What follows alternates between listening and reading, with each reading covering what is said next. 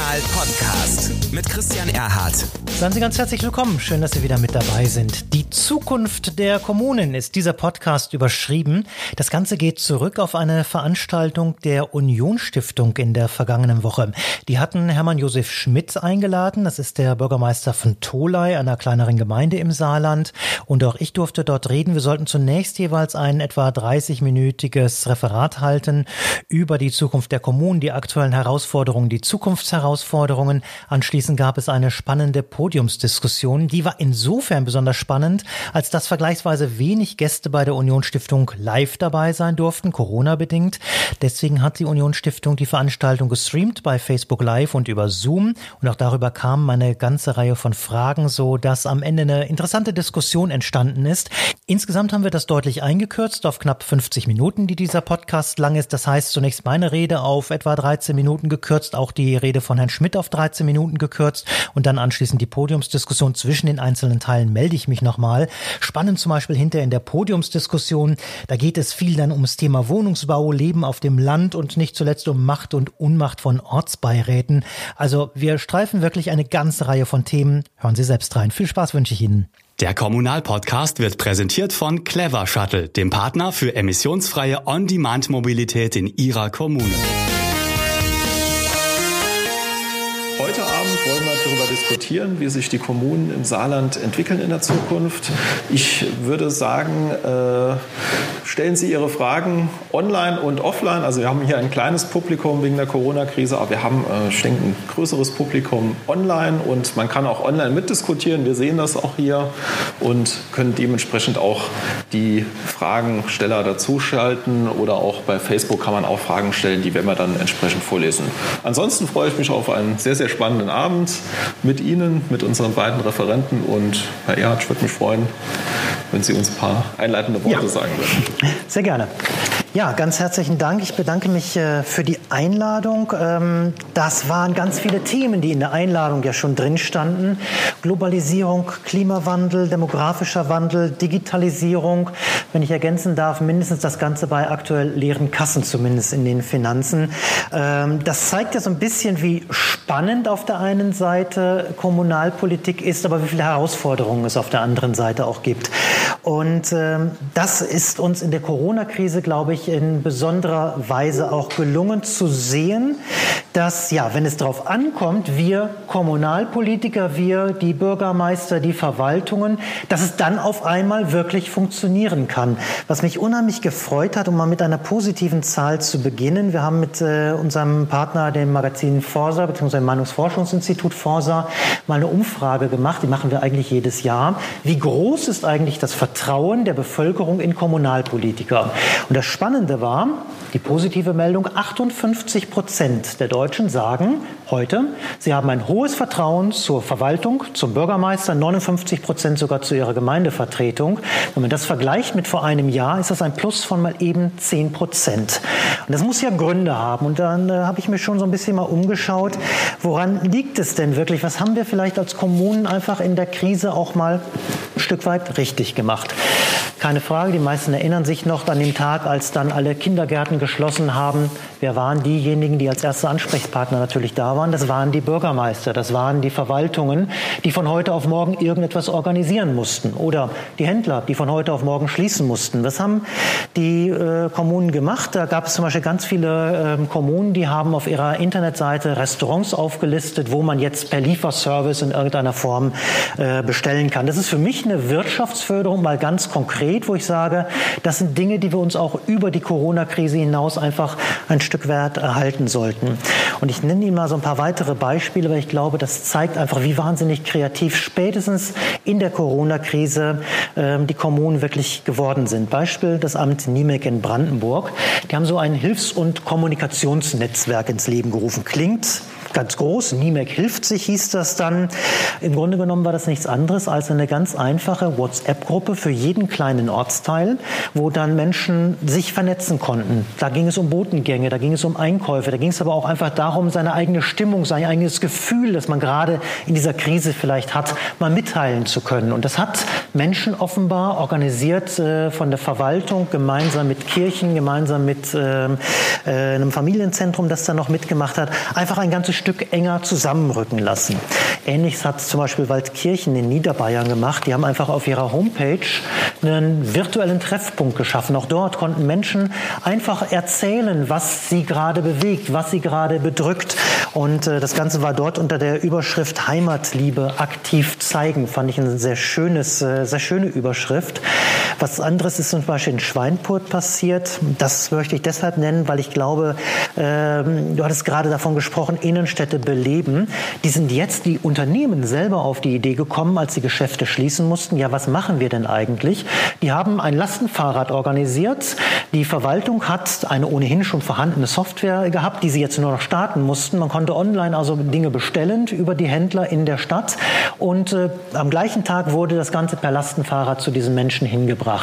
So kann ich Onlinehandel natürlich auch mal was entgegensetzen. Auch etwas, wo ich sage, das sollten wir uns nach der Corona-Krise einfach mal erhalten. Oder mein persönliches Lieblingsbeispiel vielleicht zum Schluss, das war die Gemeinde Remchingen im Schwarzwald. Äh, wer unser Magazin Kommunal kennt, hat dort vielleicht nur äh, vor zwei Monaten ein ganz großes Wirrbild auf der Startseite, auf dem Cover gesehen. Das war eine Aktion, die fand ich einfach niedlich gemacht. Die äh, Gemeinde hat sich überlegt, Mensch, die ganzen Kinder, die jetzt nicht in den Kindergarten gehen können, die jetzt zu Hause sind, die sollen doch mal, so haben sie das genannt, eine Heldenfigur malen, wie sie die Welt noch nicht gesehen hat. Und dieser Held sollte natürlich den Virus besiegen. Und die Kinder haben gemalt, was das Zeug hält. Daraus entstanden ist ein Riesenplakat mit ganz vielen Helden.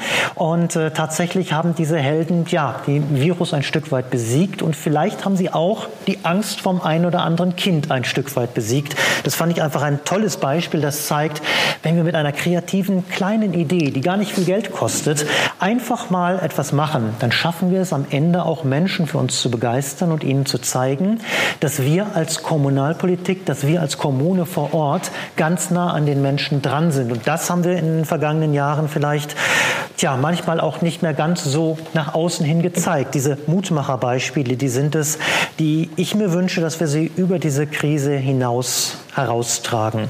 Das Stichwort Digitalisierung Tallinn, ich gebe zu, das ist ein Traum für wahrscheinlich jede Verwaltung, wenn das irgendwann mal funktioniert und man alles denn tatsächlich äh, irgendwann vielleicht mal äh, online beantragen kann und äh, alles machen kann. Ja, im Moment äh, läuft das bei uns nicht ganz so.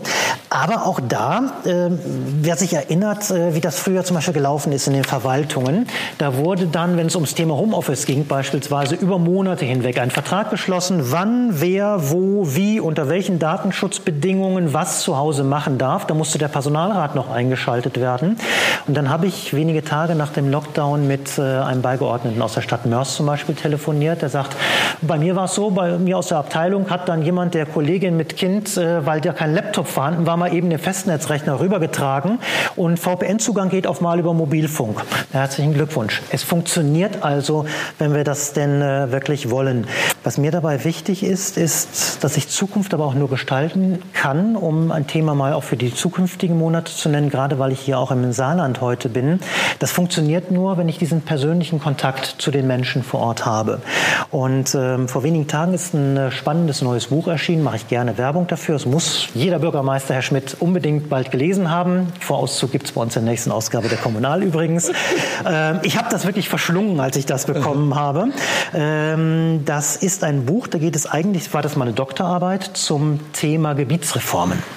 Äußerst spannend am Beispiel von Bayern in diesem Fall zeigt also diese Autorin äh, sehr spannende Fakten, die wir einfach mal im Hinterkopf haben sollten, wenn wir das nächste Mal über Effizienz von Verwaltungen diskutieren und uns wieder mal von irgendwelchen Landesrechnungshöfen demnächst sagen lassen, das rechnet sich doch alles nicht und äh, gemeindet euch lieber mal ein und dann ist das alles viel wirtschaftlicher. Das Gegenteil ist der Fall. Ich kann Ihnen sagen, ähm, was äh, wir hier zum Beispiel in diesem Buch deutlich sie nachgewiesen hat anhand dieser Doktorarbeit. Gebietsreformen sparen zwar kein Geld, lassen die Wahlbeteiligung nachweislich sinken. Das hat sie anhand verschiedener Gemeinden nachgewiesen, dass dort die Wahlbeteiligung überall deutlich gesunken ist. Die Identifikation der Menschen in größeren Gebieten sinkt.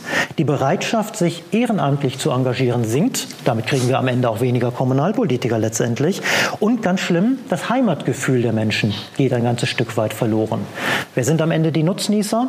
Keine Frage. Radikale Parteien, die wir äh, an den Rändern erleben.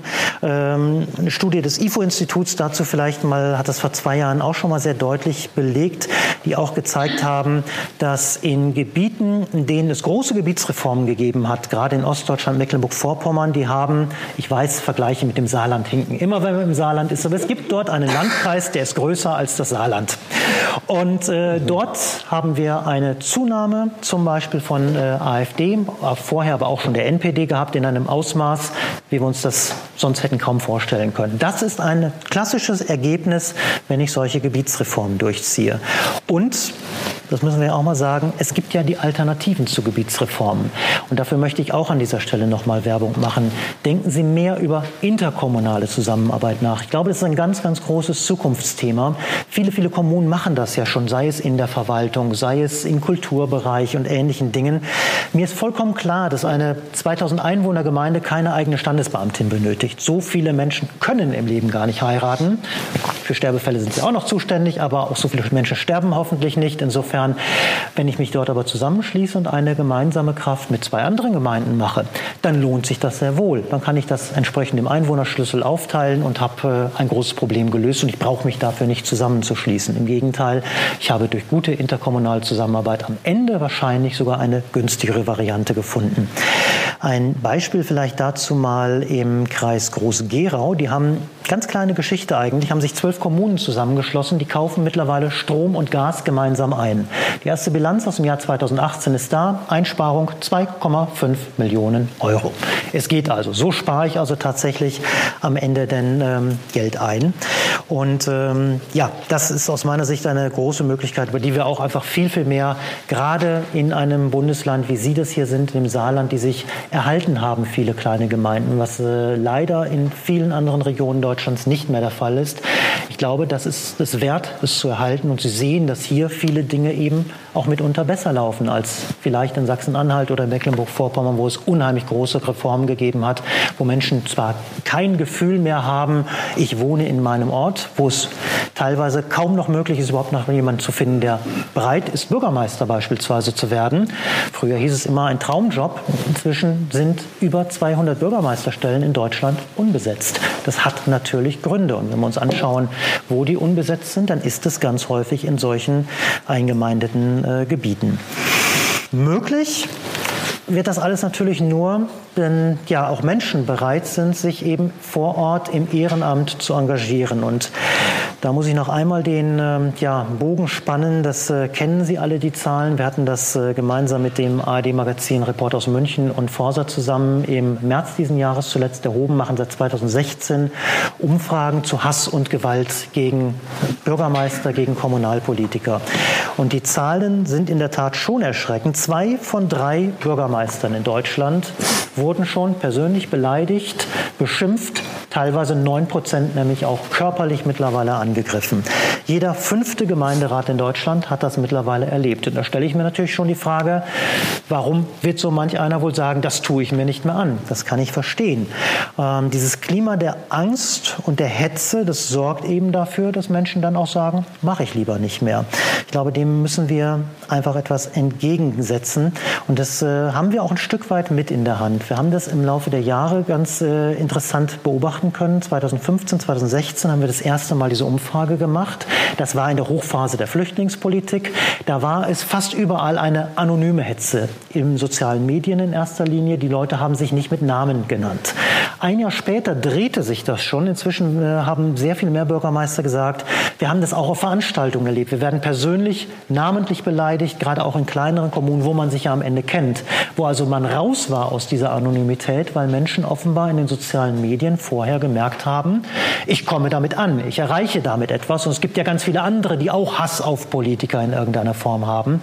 Und äh, 2017 ist dann der Anteil derjenigen, die auch wirklich körperlich angegriffen wurden, erstmals deutlich gestiegen. Und wir haben jetzt im Jahr 2020 mit 9 Prozent körperlicher Angriffe auf Bürgermeister einen Höchststand erreicht. Also offenbar sind aus Worten Taten geworden irgendwann.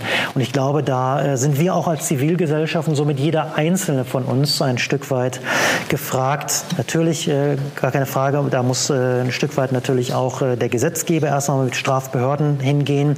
Ich glaube aber, dass wir auch sehr viel mehr, das was ich gerade auch versucht habe in einzelnen Punkten zu sagen, den Wert dessen, was wir als Kommunen machen, was wir leisten, wie nah wir an den Menschen dran sind, viel mehr wieder herauskehren müssen mit positiven Beispielen und nicht dieses, was häufig auch in Kommunalparlamenten inzwischen der Fall ist, äh, nach außen dieses Bild, die sind ja alle zerstritten, die äh, streiten sich da wie die Kesselflicker. Ich glaube, das ist der falsche Ansatz. Wir müssen den Menschen, glaube ich, einfach zeigen, was wirklich vor Ort in der Kommune passiert, was es an positiven Veränderungen auch gibt. Nicht zuletzt, wenn man sich ähm, selbst engagiert. Und ähm, dabei, ähm, das, damit möchte ich dann schließen, fand ich einen, ein Interview, das ich vor drei Wochen geführt habe mit einem 18-jährigen jungen Mann, unheimlich spannend. Der ähm, Lukas Lambi heißt der. Die machen eine Plattform für Jugendliche, Plurapolit heißt das, kann ich nur empfehlen. Die versuchen, Jugendliche an politische Themen heranzuführen. Viele bundespolitische Themen, gar nicht so sehr äh, kommunalpolitische Themen. Ich habe aber mit ihm einfach ein Gespräch geführt und habe gesagt, glaubst du denn wirklich, dass du Jugendliche auch für Kommunalpolitik begeistern könntest? Und das fand ich von ihm interessant. Das war positiv für mich, weil er sagte, ja, das kann ich. Nur ihr müsst bitte schön als Erwachsene auch mal anfangen, uns ernst zu nehmen. Und ich gefragt, ja, wie denn? Wir haben doch sowas wie Jugendbeiräte beispielsweise in ganz vielen Kommunen. Sagt er, genau das meine ich. So ein typisches Beispiel, sagt er, Beiräte dürfen diskutieren und Empfehlungen geben, aber wir dürfen nicht mitentscheiden. Wir sitzen so ein bisschen häufig am Katzentisch, hat er mir erzählt. Und äh, naja, man hört uns und dann äh, wird interessiert zugehört und anschließend stimmen, stimmen die Gremien dann doch, wie sie wollen und streiten sich erstmal wieder zwei Stunden.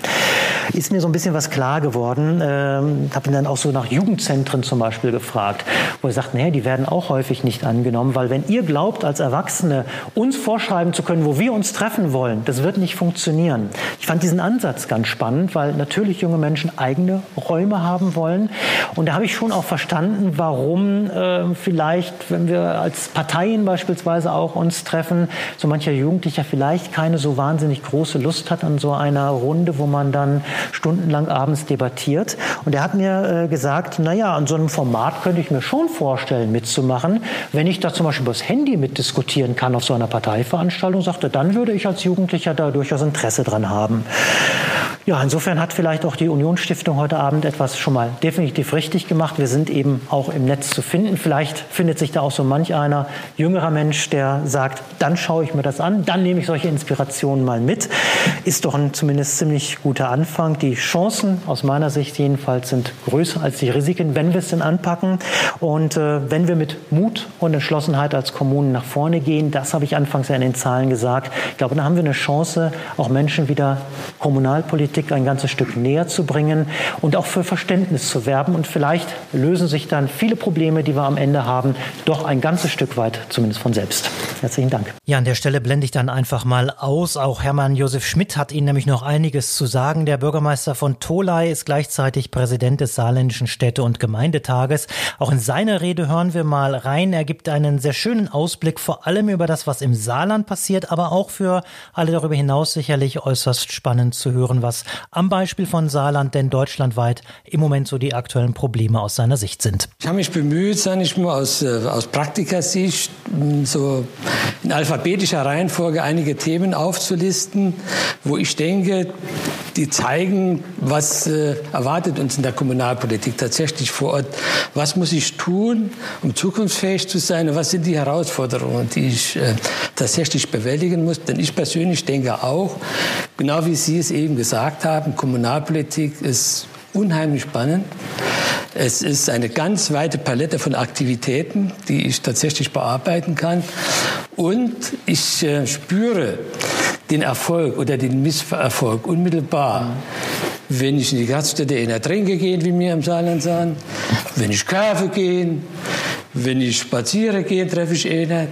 Die Leute sprechen einen ja an. Die, die Leute sind äh, immer bereit, jemanden anzusprechen, was ich auch gut finde. Und die Kommunalpolitik, insbesondere die Bürgermeister, und das zeichnet sie ja auch aus. Deshalb ist eigentlich ihr Image, wie Sie eben schon gesagt haben, gar nicht so schlecht, weil der Bürger, weil der Bürgermeister eigentlich äh, 24 Stunden am Tag, sieben Tage in der Woche, 365 Tage im Jahr normalerweise für, eine, für seine Bürgerinnen und Bürger da ist. Also so von der Ansprechbarkeit, wobei sich das jetzt durch die äh, neuen Medien natürlich auch äh, noch verstärkt hat, durch WhatsApp, durch E-Mail und andere Dinge. Aber auch dieses persönliche Moment, dass Sie eben auch, meine ich, sehr gut herausgearbeitet haben als wesentliches Element einer guten Kommunalpolitik vor Ort, dieses Kennen, dieses Vermitteln, diese persönliche, direkte Kommunikation ist natürlich ein wesentliches Merkmal für eine gute Kommunalpolitik. Äh, wenn das auf unterschiedlichen äh, Ebenen passiert, denke ich, wird das auch eine gute Kommunalpolitik sein. Ja, wodurch zeichnet sich denn die zum Beispiel aus? Durch glückliche Bürger, durch eine intakte Ökologie, durch eine gute Infrastruktur. Was macht eine gute Kommunalpolitik eigentlich aus? Woran messen wir denn die, außer dass wir alle fünf Jahre im Saarland Kommunalwahl haben oder alle zehn Jahre Bürgermeister waren oder ähnliche Dinge mehr? Wichtig ist zu wissen, wir haben den Artikel 28 Grundgesetz, wir haben den Artikel 107 Saarländische Verfassung, kommunale Selbstverwaltung, die natürlich durch Bundesgesetze, Landesgesetze in gewisser Weise auch determiniert wird, was wir da tun können und was nicht tun können.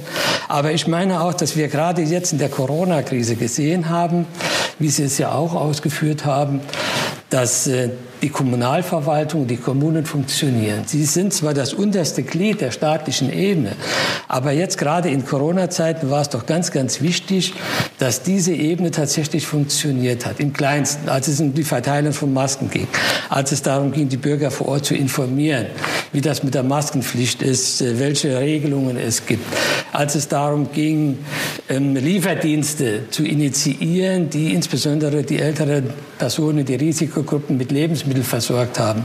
Als es darum ging, insgesamt das bürgerschaftliche Engagement auf der einen Seite, die Gesunden, auf der anderen die Älteren, Kränkeren, sich gegenseitig zu helfen, zu unterstützen, zu besuchen, zu, zu reden.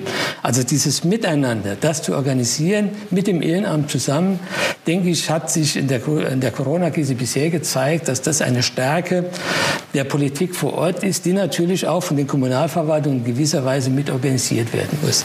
Und deshalb war und ist diese Corona-Krise für uns alle, so schwierig sie manchmal zu handeln ist, auch eine große Chance, weil sie neue Potenziale aufzeigt und weil sie uns manchmal auch auf das Wichtige im Leben zurückführt, was wir tatsächlich organisieren müssen. Daneben gibt es natürlich die vielen anderen Dinge, die Sie gesagt haben, Finanzen, Wirtschaft, Umwelt, Globalisierung, Migration, Demografie, Digitalisierung, Verkehr, Attraktivität, all diese Dinge.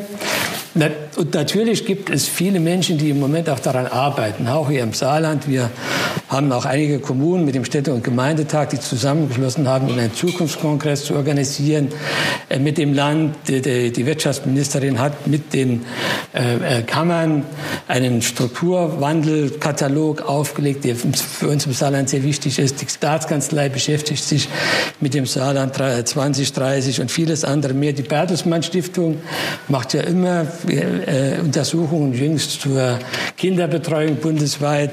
Ich denke, das ist wichtig so. Ich erlaube mir jetzt einfach mal in alphabetischer Reihenfolge das ein oder andere Problem zu nennen, ohne das äh, tatsächlich zu vertiefen.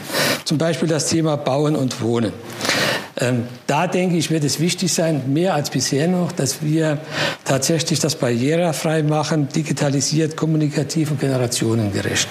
Das ist natürlich, das sind viele Dimensionen, die man beachten muss. Hinzu kommt noch, dass wir bunter geworden sind durch die Migration. Das Ganze muss energetisch optimiert tatsächlich passieren, wenn man an die Gebäudesanierung denkt, die für uns alle, insbesondere für die kommunale Immobilien, ja eine Riesenaufgabe ist.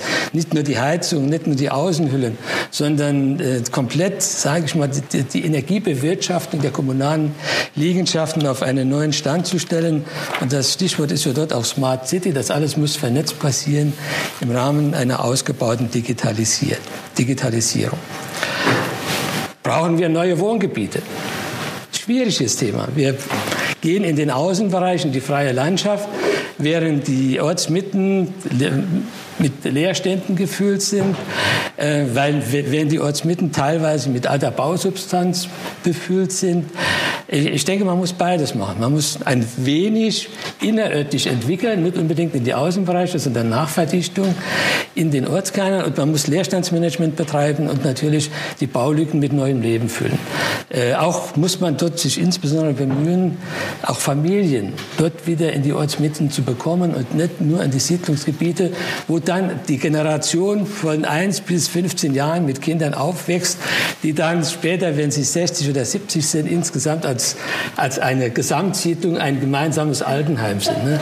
Äh, das ist auch wichtig, dass wir also durchmischen, dass wir unsere Gesellschaft durchmischen und dass wir ein Quartiersmanagement betreiben mit vielen unterschiedlichen Wohnformen und vielen, mit vielen unterschiedlichen Generationen, damit auch der Austausch zwischen der Generationen tatsächlich da ist.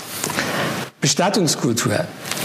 Bei B, ganz wichtiger Punkt, äh, ganz sensibler Punkt für die Menschen. Und bei der Bestattungskultur hat sich in den letzten Jahren viel getan. Also diese Einzelgräber, Familiengräber gibt es ja fast gar nicht mehr. Äh, die, dann gab es die Rasengräber, die Tiefengräber. Auch die sind ja auf einem absteigenden Ast von der Annahme her durch die Menschen. Heute ist die Urne in, also zwischen 70 und 80 Prozent. Es ist teilweise in den Kommunen, dass wir Urnenbestattungen haben, in Urnenwänden, in Urnenfeldern. Ganz neu dann anonyme äh, Urnengrabstätten auf den Friedhofen, an Bäumen. Der Friedwald oder der, der Ruhrforst oder wie auch immer dieses Angebot heißt, erlebt eine richtige Renaissance. Die Leute wollen in einer Umgebung, in der sie früher spaziert sind, zum Beispiel beim Friedwald, in den Wäldern, wollen sie beerdigt werden in der Natur. Nicht unbedingt mit vielen anderen auf dem Friedhof, sondern einen Ort, den sie vielleicht lieb gewonnen haben oder Seebestattung. Durch die Migration stehen wir vor einer neuen Voraus, äh, äh, äh Herausforderung hier, denn äh, die muslimische Bevölkerung wird ganz anders beerdigt als die christliche.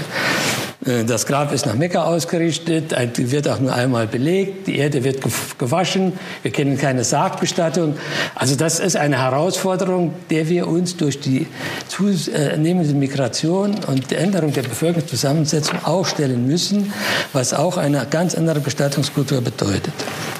Das Thema Bildung. Sie haben schon angesprochen, ganz, ganz wichtig. Wir erleben im Moment eine, eine Explosion der Bildung äh, in, im Schulbereich, im Kita-Bereich. In der Schule, Sofortausstattungsprogramm des Bundes, haben wir im Saarland jetzt tatsächlich innerhalb ganz kürzester Zeit umgesetzt, indem wir zigtausend Tablets äh, besorgt haben, damit dieses, diese Programmvorgaben des Bundes tatsächlich erfüllt sind. Das Land hat selbst nochmal ein Programm aufgelegt mit 50 Millionen zur Ausstattung der Schulen, zur Ausstattung äh, der Schülerinnen und Schüler und des Lehrpersonals, zur, was auch wichtig ist. Es ist ja nicht mit einer Investition getan. Das Ganze muss ja auch gemanagt werden. Das heißt, das muss gehostet, gewartet, betrieben werden.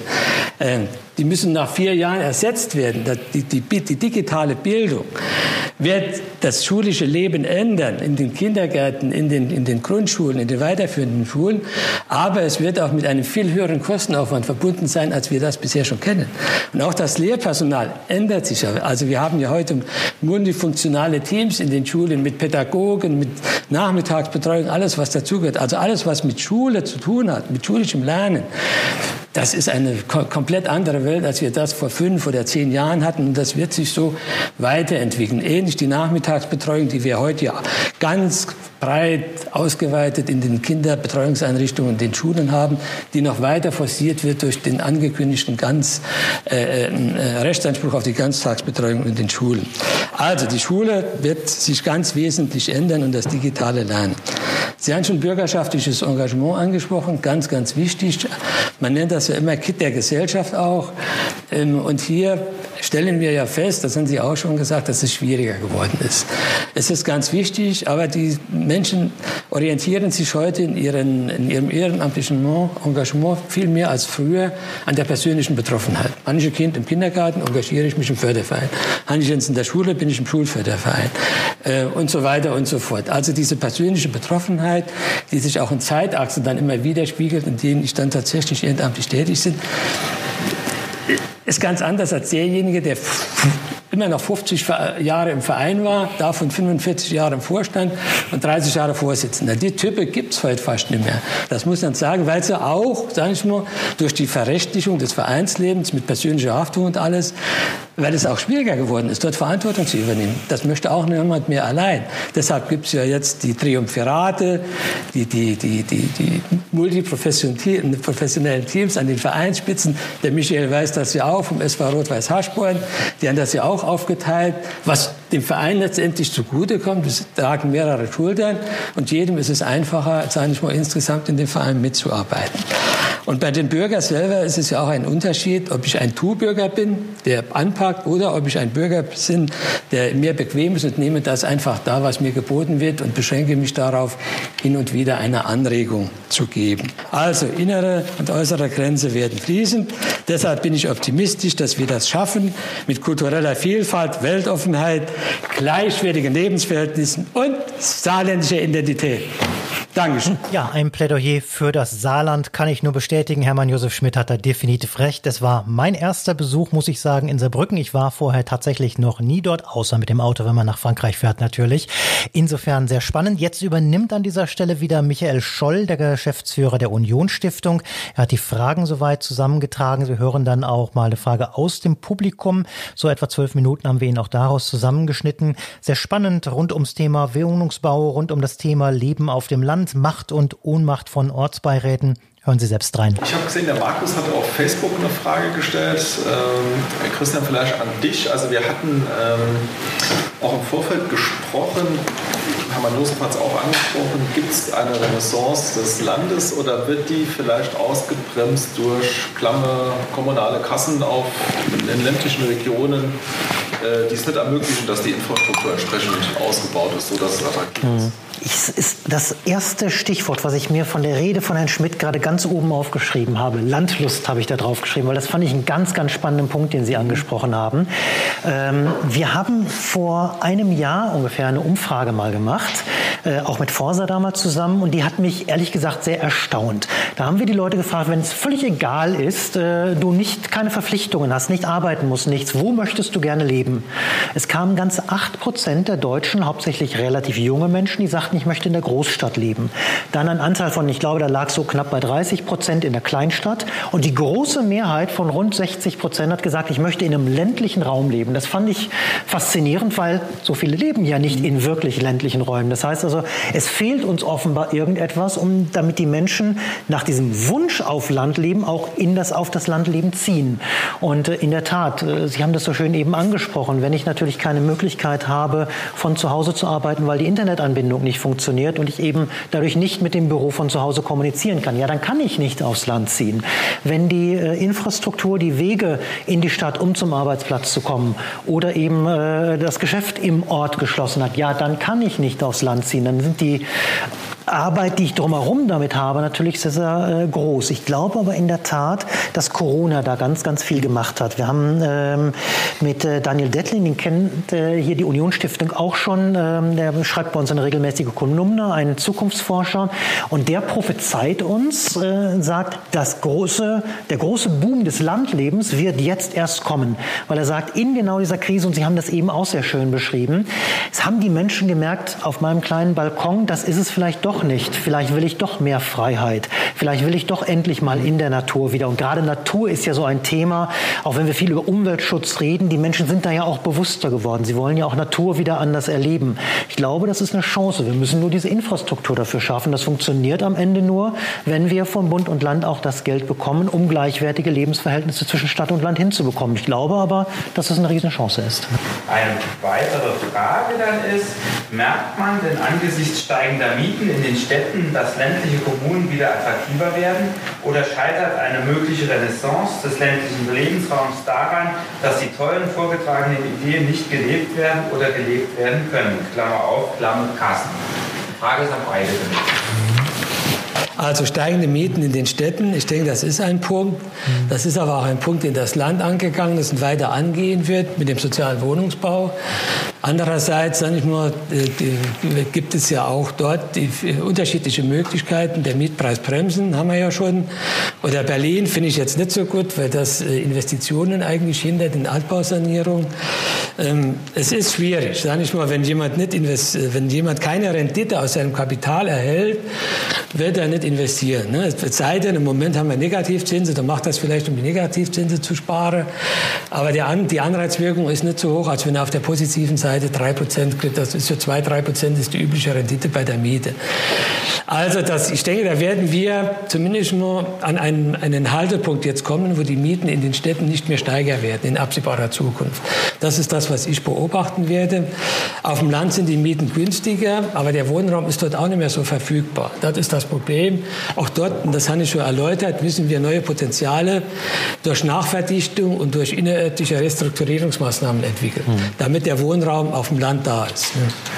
Sie haben das vorhin in Ihrem Beispiel selber schon schön gesagt. Auf Supermärkten wird jetzt mittlerweile auch in die Höhe gebaut. Ich glaube, das sind so Möglichkeiten. Das hat viel für mich auch mit Baurecht am Ende zu tun. Ich glaube, da haben wir ganz viele Möglichkeiten, das Gegenteil dessen, sage ich mal, zu machen, weil Sie es gerade ansprachen, äh, wie in Berlin.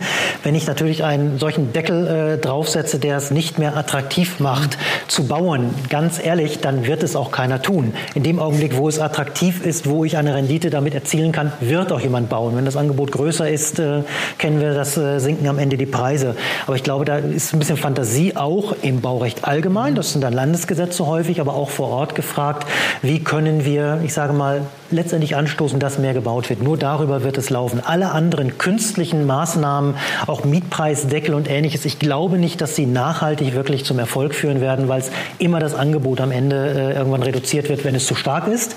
Und wenn man zu wenig macht, nee, dann hat es auch keinen Effekt, dann bringt es am Ende auch nichts. Also da ist mhm. eigentlich meine Hoffnung, dass man da viel äh, hinbaut. Ich bin noch nicht ganz bei Ihnen, was die Preisspirale in Großstädten angeht. Ich fürchte, da geht es weiter hoch. München ist wahrscheinlich irgendwann wirklich ein Punkt Punkt erreicht. Äh, das ist auch nicht mehr erreichbar. Gleichzeitig ist aber auch da das äh, Problem, da ist es so teuer geworden, eben zu bauen. Da sind wir wieder beim Baurecht. Warum ist das so teuer geworden? Und dann müssen wir, auch wenn uns Klimaschutz äh, ganz, ganz wichtig ist, eben auch mal darüber reden, warum ist in Deutschland Bauen in den vergangenen Jahren so viel teurer geworden. In den Niederlanden zum Beispiel in den letzten 20 Jahren sind die Baupreise um 8 bis 10 Prozent gestiegen und bei uns um über 30 Prozent. Das hat natürlich auch viel mit energetischer Sanierung zu tun. Das hat viel mit äh, jeder Menge äh, Gesetzen drumherum zu tun. Da muss man irgendwo einen Ausgleich finden. Ich glaube, da ist Luft nach unten in diesem äh, Fall, um tatsächlich am Ende Baupreise günstiger zu machen, damit auch Mietpreise günstiger zu machen. Ein Aspekt möchte ich noch äh, erwähnen aus eigener Erfahrung. Also wir haben auch Private zurzeit bei uns, die mehr mehr Familienhäuser bauen für alle Generationen, jung und alt. Und da stelle ich fest, dass die ältere Generation ab einem gewissen Alter gerne ihr Wohneigentum verkauft. Verkauft, das ein Familienhaus, zieht in das Mehrfamilienhaus, weil die Fläche kleiner ist, weil ich auch nicht mehr so ums Haus herum arbeiten kann. Aber die Einfamilienhäuser, die gehen an die Kinder oder werden auf dem Markt verkauft. Und das ist Potenzial, wo Wohnraum auch nochmal neu entsteht, sage ich mal, gebündelt in Mehrfamilienhäuser, aber dann über die Einfamilienhäuser weitergegeben wird. Und dort saniert man dann so, wie es Geld hat. Ne? Ein Einfamilienhaus heute, wenn Sie das bauen, kostet mit, der, mit dem Grunderwerb, sind Sie bei 500.000 Euro. Also die, die, ja. das ist eigentlich, mhm. drunter geht es fast nicht mehr. Aber wenn Sie, sage ich mal, vor 150, 200, 220.000 Euro ein Haus bekommen und können das sukzessive so ausbauen, wie, es, wie Sie es Geld haben, über 10, 15, 20 Jahre, dann geht das einfacher. Und ich denke, das ist auch eine Möglichkeit, insbesondere im ländlichen Raum noch mal zusätzlichen Wohnraum zu schaffen, indem ich diese Mehrfamilienhäuser auch in die, in die, in die Dörfer mehr implementiere, als das bis, vielleicht bisher schon der Fall ist. Und eine Chance sehe ich gerade auf dem Land übrigens auch darin, weil die Menschen sich wieder kennen, weil sie sagen, mhm. es gibt eben viele Ältere, die wollen auch kein 800 Quadratmeter Grundstück ja, mehr genau. haben. Es gibt so Initiativen auf dem Land wie Jung kauft alt beispielsweise, wo auch Kommunen teilweise hingehen und vermitteln, jüngere Menschen, die vielleicht jetzt gerade in der Kinderphase sind, jetzt ein größeres Grundstück haben wollen, gleichzeitig aber in einer Zweizimmerwohnung irgendwo noch festsitzen und die Älteren, die eigentlich die mhm. Zweizimmerwohnung wollen. Also also auch da gibt es Möglichkeiten, da wo man sich kennt, da wo möglicherweise auch Verwaltung äh, mit äh, dazwischen gehen kann, einfach zu vermitteln. Es ist zumindest eine Chance, auch äh, dieses Problem ein Stück weit zu lösen. Wenn aber jetzt jemand in der, in der Kommunalpolitik sich bereit erklärt zu sagen, okay, ich mache damit, ich stelle mich zur Wahl und wenn er dann gewählt wird, stellt er plötzlich fest, dass wenn er in den Sitzungen, in den Ortsratssitzungen, in denen er unterwegs ist, Beschlüsse gefasst werden, die für den Ort unbedingt lebensnot oder lebensnot, wenn sie es übertrieben, aber wichtig werden, in Bezug auf Neustrukturierung von Kinderspielplätzen, dann stellt er plötzlich fest, dann geht der Antrag der, oder der Beschluss, der da gefasst wurde, der geht dann in die Ausschüsse im Gemeinderat, da haben wir andere Mehrheitsverhältnisse, da wird dann quasi dort schon dieser Beschluss des Ortsrates einkassiert, weil man sagt, naja, also die Idee ist ja gar nicht so schlecht, aber stand leider nicht von uns. Und dann am Ende wird es dann ganz gänzlich gekämpft im Gemeinderat, weil da die Mehrheitsverhältnisse je, je nach Fall sich immer wieder neu finden. man wird frustrieren. Versuchen Sie dann mal nochmal jemanden aus, dem, ja, aus den Bürgerinnen und Bürgern im Ort, jemand dazu zu bewegen, bei der nächsten Kommunalwahl anzutreten, weil er sagt, ja, warum soll ich es denn tun? Im Ortsrat, ihr habt doch gar keine Entscheidung. Ihr entscheidet nichts, das wird irgendwo anders entschieden. Das bestätigt genau das, was ich vorhin von diesem 18-Jährigen gesagt hatte, der das Gleiche für die Jugendbeiräte ja im Grunde genommen gesagt hat. Wenn ich nicht selber entscheiden kann äh, und jemand anderes und ich werde vielleicht mal gehört und hinterher wird sowieso über den Haufen geworfen, ich halte das für ein Riesenproblem. Ist, äh, wenn ich das richtig weiß, im Saarland ja auch so geregelt, dass diese Ortsbeiräte sind dort entstanden, wo es in den 50er Jahren mal irgendwo Eingemeindungen gab. Ne? Und das ist genau das, was ich eben meinte, dieses, wo es irgend geht, keine neuen Eingemeindungen, weil genau das passiert am Ende. Selbst wenn Sie Ortsbeirat vor Ort noch haben, wenn der nicht final entscheiden darf und kein eigenes Budget hat, zu sagen, so, mein Kinderspielplatz kommt in diese Straße, weil da macht er Sinn, sondern von Leuten entschieden wird, die womöglich sagen, ich wohne aber in einem anderen Ortsteil und äh, dort will ich ja auch noch einen haben, dann fehlt das Geld, ich kann es ja nur einmal ausgeben, ist, glaube ich, ein Problem. Ich glaube, dieses, dieses Entscheiden können äh, ist ganz wichtig, weil sonst fühlt man sich irgendwann machtlos. So, so erlebe ich das zumindest ganz, ganz häufig. Ist in der Tat leider so, ja. Also nichtsdestotrotz halte ich die Ortsräte für ganz, ganz wichtig und die Ortsvorsteher. Hm, ja. Ähm, die Entscheidungskompetenz wird natürlich schwierig äh, sein, die in die Ortsräte in vielen Belangen hineinzutragen. Es gibt natürlich über Budgets geht's mal, aber ansonsten ist es ja heute schon, zumindest im Saarland für die Kommunen schwierig, all das zu finanzieren, was schon notwendig ist, äh, um, sage ich mal, eine intakte Infrastruktur und eine attraktive Gemeinde vorzuhalten. Ich denke, das hängt auch immer von den handelnden Akteuren vor Ort ab. Wie können die miteinander? Und natürlich hat man auch das politische Spektrum, die politische Diskussion. Das ist, gehört aber auch zur Demokratie dazu, dass man sich dort, sage ich mal, austauscht, dass der Streit da ist. Solange er nicht persönlich ist, ist das in Ordnung. Solange es um die Sache geht und nicht um die Person, ist das gut so. Ähm, nichtsdestotrotz, wie gesagt, die Ort, ich halte die Ortsvorsteher ganz wichtig, die Ortsräte, die Ortsvorsteher, weil es gibt Feedback. Oder sie, es ist ja nicht nur das ein Entscheidungskriterium. Sie, werden, um Stellungnahme gebeten. Sie werden angehört zum Haushaltsplan, zu Flächennutzungsplänen, zu, Bebauungs, zu, zu Bebauungsplänen. Sie können eigene Initiativen ergreifen. Die werden natürlich nicht von heute auf morgen entschieden, weil das Budget gar nicht da ist, weil es in dem Jahr nicht im Haushaltsplan ist. Sie können Prioritätenliste für die Haushaltspläne aufstellen. Es dauert manchmal, aber nichtsdestotrotz halte ich es für wichtig, dass in den Ortsräten Kommunalpolitik betrieben wird, weil sie die Menschen vor Ort sind. Der Bürgermeister kann nicht in jedem kleinen Ort sein. Der Gemeinderat kann nicht in jedem kleinen Ort sein. Aber die Ortsräte und die Ortsvorsteher können es und deshalb halte ich die für ganz wichtig. Insofern glaube ich wirklich, bleibt nur, bleibt nur kämpfen. Bin mhm. total bei Nur der Frust baut sich schon bei den Ja, ja, ja, klar. Klar, bleibt nur wahrscheinlich am Ende, kein Ortsbeirat ist noch schlimmer als ein Ortsbeirat, der vieles nicht durchbekommt wahrscheinlich. Ne? Insofern bin ich da völlig bei Ihnen. Gut, ähm, vielen Dank für die Diskussion online und offline. Ich bedanke mich bei Herrn Erhard, äh, dass er den weiten Weg aus Berlin zu uns gefunden hat. Ich bedanke mich beim Präsidenten des Städte- und Gemeindetages des Saarlandes, Hermann Josef Schmidt. Vielen Dank, dass Sie bei uns waren. Und ja, schalten Sie demnächst wieder ein, kommen Sie wieder vorbei. Und wir freuen uns auf Ihren Besuch. Ja, und äh, wir freuen uns, wenn Sie auch beim nächsten Mal bei unserem Podcast wieder mit dabei sind. Heute in zwei Wochen ist der nächste geplant, so nichts Aktuelles dazwischen kommt. Dann wird sich Benjamin Lassive wieder melden mit einem, wie ich finde, besonders spannenden Bürgermeisterporträt. Ein Mann, der im Rollstuhl sitzt, der schwul ist, mit einem Mann verheiratet ist, Protestant, lebt und ist Bürgermeister in einer hochkatholischen Region in Süddeutschland und äh, wird mit Traumergebnissen dort gewählt. Warum?